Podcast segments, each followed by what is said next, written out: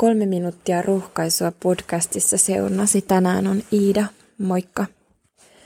Tänäänkin Jumala tahtoo sinua rohkaista. Psalmin 91 jakeen neljä sanoin, mutta ennen sitä kerron kertomuksen kanaemosta ja poikasista. Tiedätkö, mitä kana tekee, kun se vaistoaa vaaran lähestyvän? Kyllä, se kotkottaa hätäisenä kutsuen poikasiaan siipiensä alle. Näin kävi myös kerran, kun erään maatalon pihassa syttyi tulipalo. Pihapiirin rakennukset muodosti suljetun sisäpihan ja koska ruoho oli rutikuivaa, niin palo eteni nopeasti. Ja tuulen puuskat rakennusten välissä kiihdyttivät liekkejä. Piha-alueella tepasteli tavan mukaan kanoja. Oli myös pieniä keltaisia tipuja.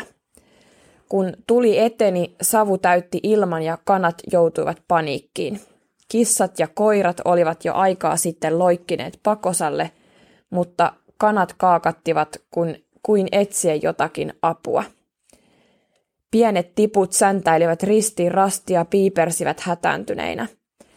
Kun niiden emokana kuuli poikastensa äänen, se kutsui niitä ja tutun äänen kuullessaan tiput juoksivat suoraan emonsa luokse. Emo levitti siipensä ja sinne poikaset vavisten takertuivat. Tuli saavutti kuitenkin jokaisen paikan, ja kanaemo ei osannut valita mitään suuntaa, mihin lähteä. Kaikkialla oli vain korventavaa kuumuutta ja savua.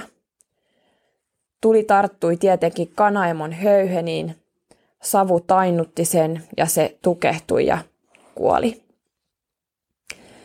Lopulta tuli saatiin hallintaan.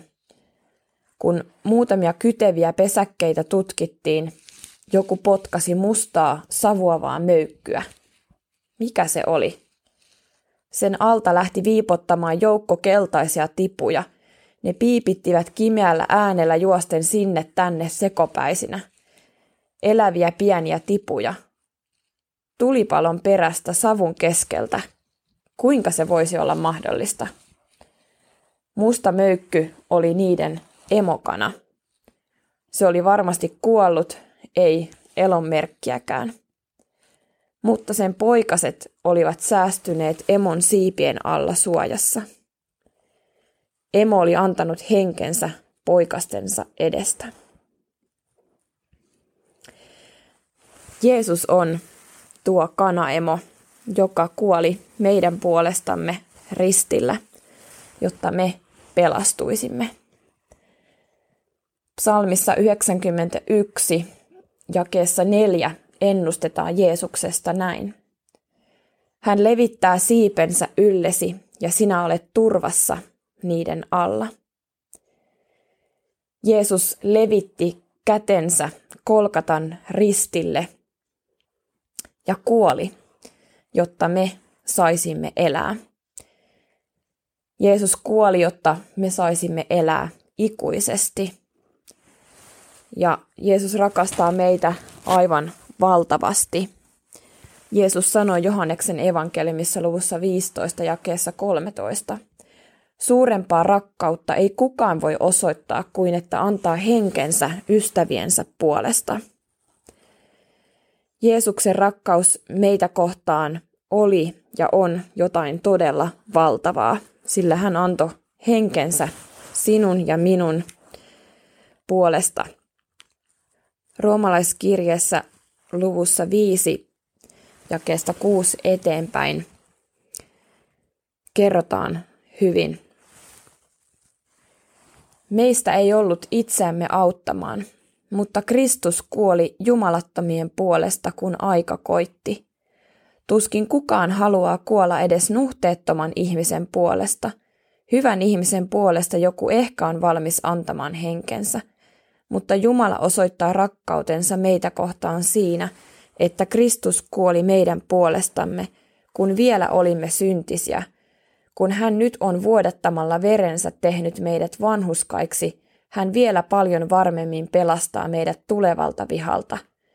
Jos kerran Jumalan pojan kuolema sovitti meidät Jumalan kanssa, kun olimme hänen vihollisiaan, paljon varmemmin on Jumalan pojan elämä pelastava meidät nyt, kun sovinto on tehty. Eikä siinä vielä kaikki. Me saamme myös riemuita Jumalastamme, kun nyt olemme vastaanottaneet Herramme Jeesuksen Kristuksen valmistavan sovituksen. Rukoillaan. Kiitos Jeesus siitä, että sinä levitit kätesi, siipesi kolkata ristille ja valmistit meille pelastuksen. Aamen. Pääsiäisen iloa ja riemua, pelastuksen riemua sinulle tähän päivään. Moikka!